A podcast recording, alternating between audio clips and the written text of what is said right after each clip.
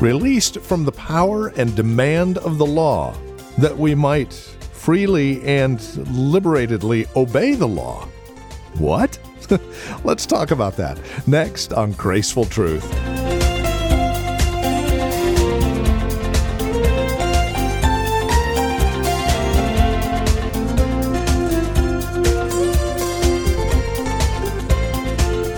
Jesus said he didn't come to abolish the law, but to fulfill it. Elsewhere, he says not a jot or tittle will be stricken or wiped away until the end of the age.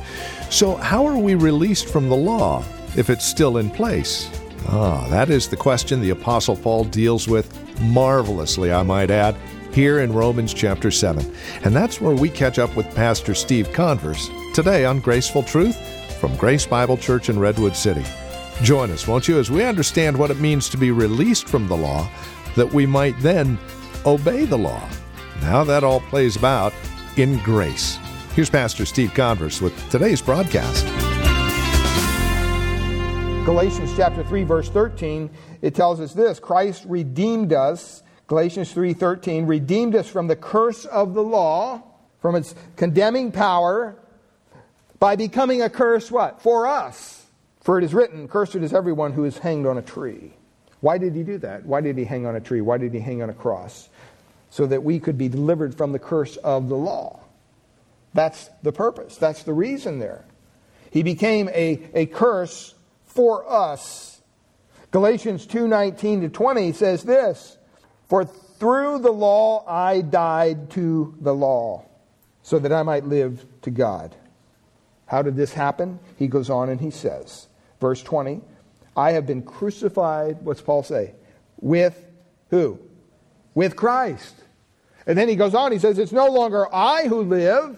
Remember, we said there's no old you left. You were dead, you're buried. And that's why Paul's saying, It's not me who lives, it's not the I who lives, but Christ lives in me or through me. And the life I now live in the flesh, I live by faith in the Son of God who loved me and gave himself for me.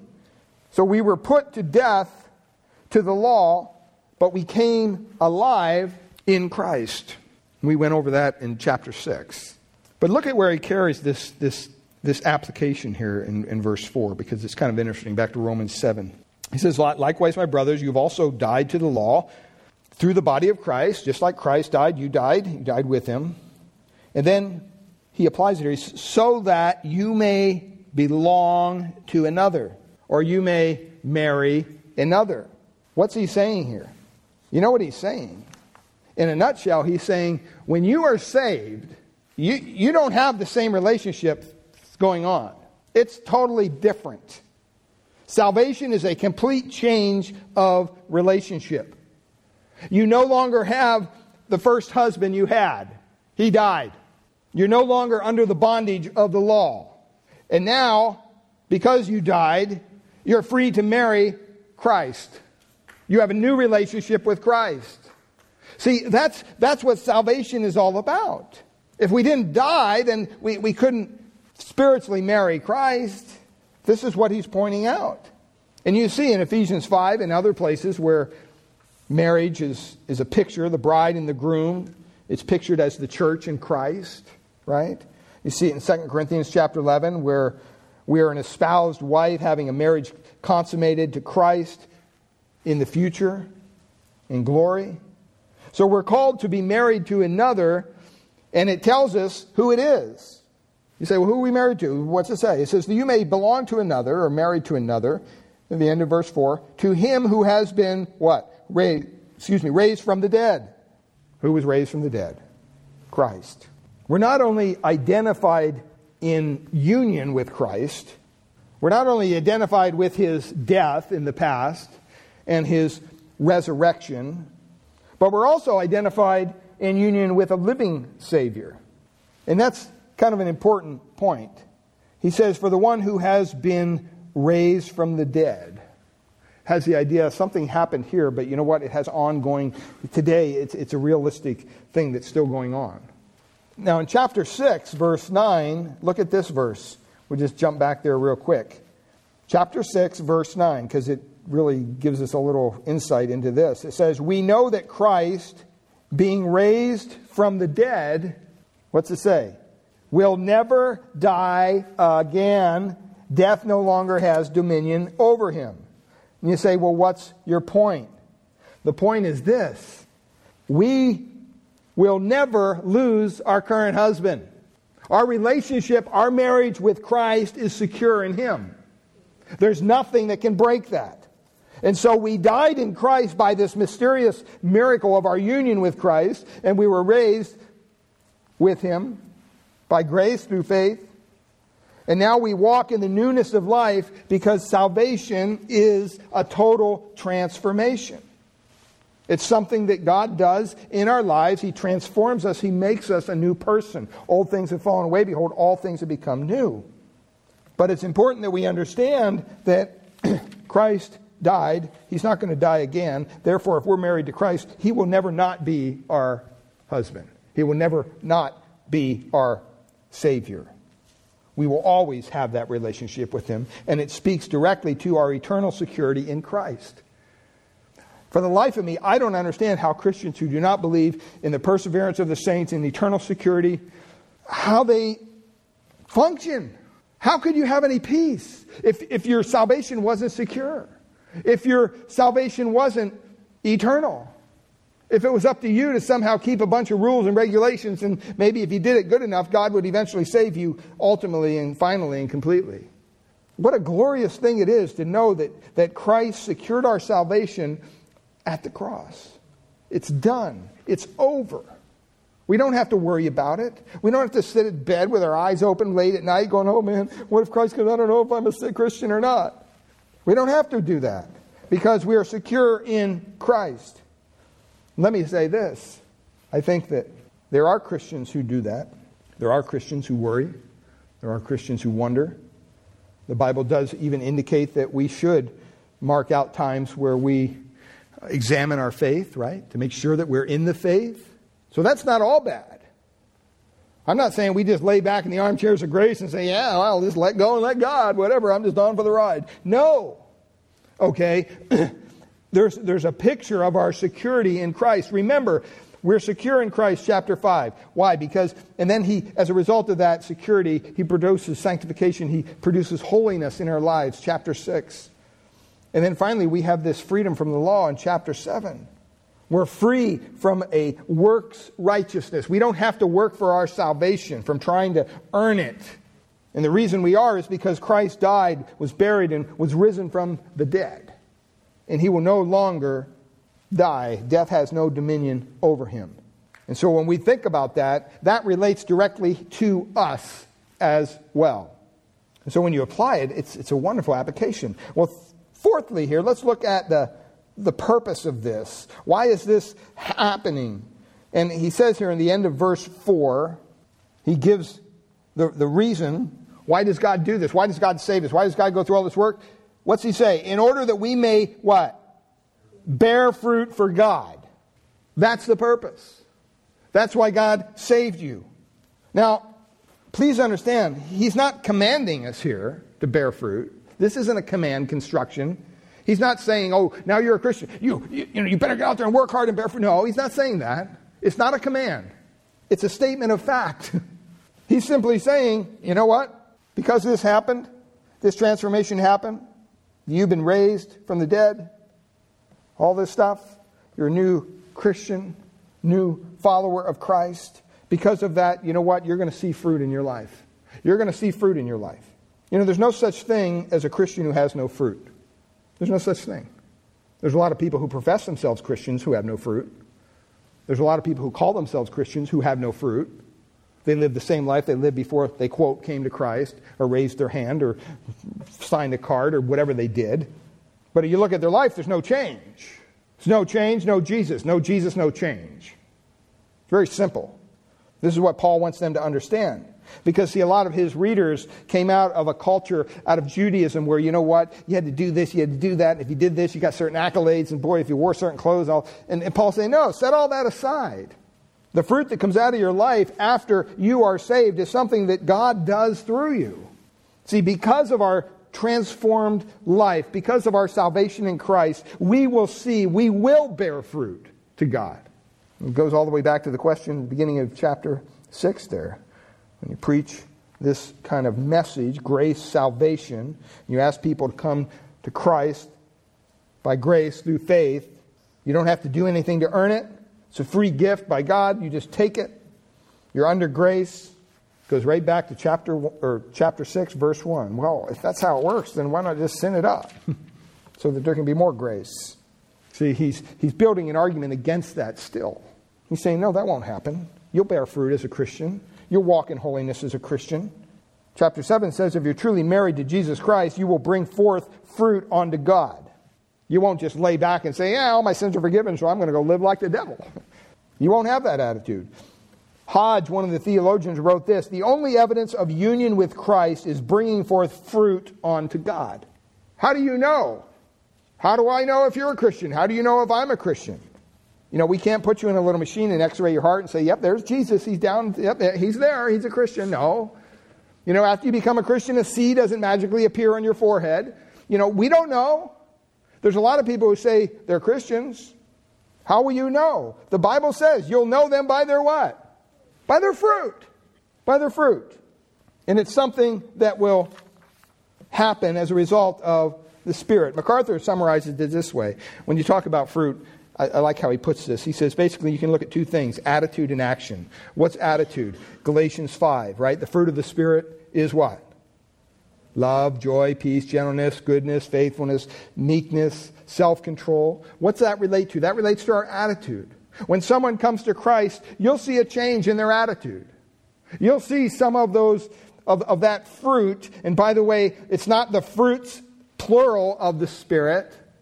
I've mentioned this before, but we have a lot of people that still say, oh, you know, the, the fruits of the Spirit, love, joy. You know, I think I'll take joy today. I'm going to work on joy. No, it's either you have them all or you don't have any of them. You can't pick and choose because it's a total transformation. That's the attitude aspect of it. Well, what about the action? He goes over to Hebrews chapter 13. He says, The fruit of your lips praise on to God. Or Philippians 4, he mentions the fruit of a loving heart, a gift sent to the Apostle Paul. See, Philippians talks about the fruit of righteousness. Any righteous act, any act that glorifies God is fruit. Now, if you're doing something for God and you're just looking for a pat on the back and they give you pats on the back, well, guess what? That's all the fruit you're going to see. That's all the reward you're going to get. That's it. Oh, good job. Oh, thank you very much when you get to heaven, well, what about all this stuff I did? Well, no, didn't they say thank you? Didn't they acknowledge you? Yeah, well, that, well, that's it. No reward. See, that's why we don't want to go around with false motives serving Christ. We don't want to do it with a sincere heart. And when Christ transforms your life and you are dead to the law and you become alive to God, it's not just something that happened way back here it has a, a current understanding that things are still going on. There's a present reality to your salvation. And that present reality produces fruit through the Spirit of God. I mean, Jesus uses this terminology a lot. We don't need to go into all it, right? He calls himself the vine. We're the what? The branches. Okay? And he carries that whole illustration out there. So salvation has a product. The product isn't the attitude of, well, I'm just going to go do whatever I want now that I'm saved. All my sins are forgiven. I'm just going to go be more sinful. See, thinking you're going to get forgiven or forgiveness for everything you do personally is wrong. You're not going to get forgiven. You're not going to get salvation for that. But it's because of something that was done for you good illustration when someone says, Well, you know, all the salvation, what's it mean to be saved anyway? You know, two words do and done. Some people say, Well, you know, you're, you're a Christian now. What's that mean? It means basically, I'm trusting in what was done on the cross for me. Before, as a Catholic, I was trusting in what I did, what I do every day. I went to Mass, I went to for confession, did all these things. And I was trusting that somehow God would look favorably on me because of my activities. That would never save anyone. So think of that do and done. Christ, what Christ has done for us, and what we do has little or no effect before our salvation in Christ. So the product of true salvation is always holiness, it's always fruitfulness. And so in verse 5, he says this For while we were living in the flesh, while we were living in the flesh, he rattles off a couple things. Our sinful passions, aroused by the law, were at work in our members to bear fruit for death. So once you're saved, you should bear fruit for God. But before you're saved, that's what he says, for while we were in living in the flesh, there's a couple ways that you can understand that. But then he lists off flesh, sin, law, death, right there. They're all connected. They all talk about our unregenerate self, our unsaved self our fallenness. And notice when he says there in verse 5, while we were living in the flesh, in the flesh. Well, you can understand flesh in a couple ways. Flesh can be understood physically, right? Paul uses it a couple times then. But it's important to understand when Paul uses flesh, or when the Bible, even in general, uses flesh to relate to the physical characteristic of somebody, it doesn't have anything evil to do with it. There's no evil um, connotation there, there's no evil understanding. It's just a word when it's used physically. There's nothing bad about the word flesh. I mean, we think as Christians, flesh, that means bad. Well, not always. If you think about it, for the word was what? Made flesh. Christ was made flesh. John 1:14. So if that word meant evil, we have a real problem. Because Christ definitely wasn't evil. So the word flesh doesn't always mean something evil when it's relating to the physicality of something. John, uh, 1 John 4 2 says that anyone who doesn't confess that Jesus has come in the flesh is what? Is not of God. See, that's some of the religious beliefs of the, of the, the day in which Christ lived. Some of these people had a real problem. Well, wait, you're God and you have a fleshly body? We believe the body to be evil. And they were all mixed up that way. The body's not evil. God created the body. Last time I checked, he said it was good. So when it relates to the physicality of something, it doesn't necessarily mean it's evil. Secondly, when it's used ethically or morally, that word, and you find it used over and over and over again, if you look at Romans chapter 8, and when we get there, you'll see this word a lot, flesh. I think it's used in, in, in verse um, 4, it's used in verse 5, 6, 7, it's used all throughout the chapter of 8. And for the most part, everywhere there, it's relating to an ethical or moral relationship kind of a, a thing. It's, that's what it's talking about, the flesh. And, and when it relates to it that way, it, it's always evil. so if it's talking about the physical body, it's just a word. But if it's relating to something moral or ethical, we see in Scripture that it definitely has some evil trappings to it. In Galatians chapter 5, you see it four times there. In Ephesians 2, you see it a couple times, that word that has the evil kind of connotation with it. It's relating to it morally. It's speaking of man's unredeemed humanness. It's speaking of someone outside of Christ. And so, back to Romans 7, he says there, For while we were living in the flesh, what's he saying? When we were unredeemed, when our being was unsaved, we were just engulfed in the flesh. And notice, he points out, we were living in the flesh. It's past tense. I don't know about you, but I'm no longer in the flesh as a Christian. If you're a Christian, you're no longer in the flesh. You say, well, wait a minute, I got a body. Remember what I said. Not relating to the body. Look at chapter 8, verse 4. Look at what he says here. Paul says, in order that the righteous requirement of the law might be fulfilled in us who walk not what? According to the flesh, but according to the Spirit. We don't walk according to the flesh. We're not in the flesh as Christians. That's what the transformation is all about. That's why we're changed. That's why there's fruit. Verse 5. For those who live according to the flesh set their minds on the things of the flesh, but those who live according to the Spirit set their minds on the things of the Spirit.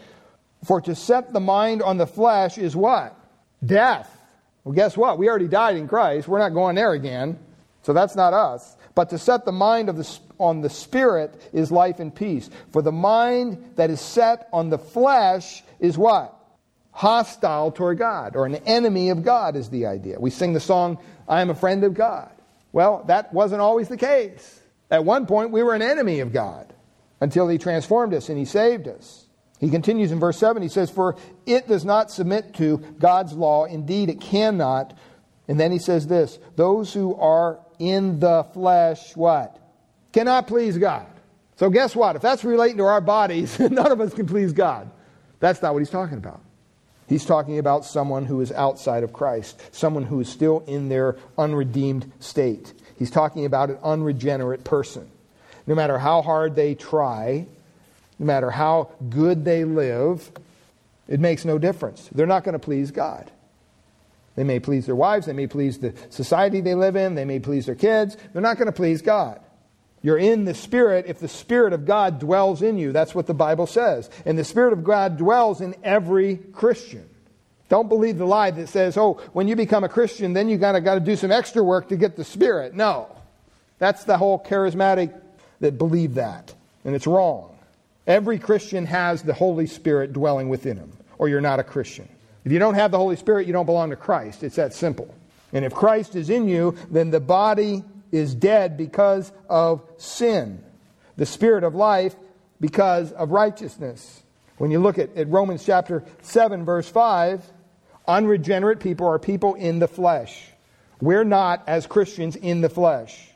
And you say, well, why am I still having issues with sin? Right? I mean, if you're saying I'm not in the flesh, why do I still deal with this? And we've gone over that before, but just to remind you that you're not in the flesh, but the flesh is in you. It no longer really engulfs you. It no longer really has you as its captive because of our sermon title. We've been released from that whole, whole scene. You're no longer its slave. You've been freed from the bondage that it had on you. We don't have to, for the first time in our lives as believers, we don't have to yield to sin. We have a choice. God provides a way out. He's always faithful to do that, the Word of God says. Sometimes we pick it, sometimes we don't. Galatians 5 says just that. Walk not after the flesh, but after the what? After the Spirit. See, we may do fleshly things because the flesh is in us, but we're not in the flesh. We have to get that right. That's a someone who is outside of Christ. That's designated toward them. We're new creation. We're regenerate. We're redeemed. Positionally, before God, we're holy, we're pure, we're undefiled. And when we get to Romans 8, we'll see that Paul still has his unredeemed self to deal with. The humanness, there's still touches of that there. But for the first time, we can not listen to it. We can listen to the Spirit rather than the flesh. And so he points that out there in verse 5. Says, While we're living in the flesh, our sinful passions are aroused by the law. That simply means, you know what? If there wasn't a law, then we wouldn't be tempted to break the law. So the law really aroused the sin within us. We died to that which held us captive, so that, or at the end of verse 5 there, excuse me, we're at work in our members to bear fruit of, uh, for death. So when we were in the flesh, we couldn't do anything but wrong. But look at what he says. He finally gives us the final product here in verse 6. He says, But now we are released from the law because of the work of Christ. We're released from the law, having died to that which held us captive. When we died to Christ, with Christ, we died to the law. You can't hold a dead person captive. But he says this look at what he says at the end of verse 6 so that we serve in the new way of the Spirit and not in the old way of the code or the law. When you stop and think about it, as a Christian, as you serve Christ, I hope and pray that it's a little different for you now than it was before you were a Christian. But see, this is what verse 6 says. But now we are released from the law, having died to that which held us captive, so that we serve in the new way of the Spirit. See, once you're a Christian, the Holy Spirit enables you, He gifts you with certain abilities and certain giftings to be used for His glory and to bear fruit within His church. Well, it is our prayer here at Graceful Truth that God would reveal His grace to your hearts through the teaching of His Word each week. We trust you're currently involved in a Bible teaching church in your area. If not, we'd love to have you come and visit us here at Grace Bible Church in Redwood City. We meet each Sunday morning for our praise and worship service at 10 a.m. We offer nursery care and Sunday school classes for our children up to grade 5. If you'd like to encourage us here at Graceful Truth, please give us a call at Grace Bible Church here in Redwood City. This is our phone number, 650 366 9923. Again, that's 650 366 9923. Or you can visit us on the web at gracefultruth.org. Uh, we've got a lot of resource materials available there, more information about who we are. And if you need a map to uh, visit us at Grace Bible Church, that's there as well. Again, gracefultruth.org. And would you please drop us an email? Let us know you paid us a visit when you stop by. Again, gracefultruth.org. And while you're at our website, don't forget to download our mobile app. New and improved and ready to use, whether you're securely donating online or taking advantage of the podcasts on your mobile phone, simply go to iTunes or Google Play and look for Grace Bible Church Redwood City CA. Or stop by our website, gracefultruth.org, and follow the prompts. We thank you for joining us today and trust we'll see you again next week at this same time for another broadcast of Graceful Truth.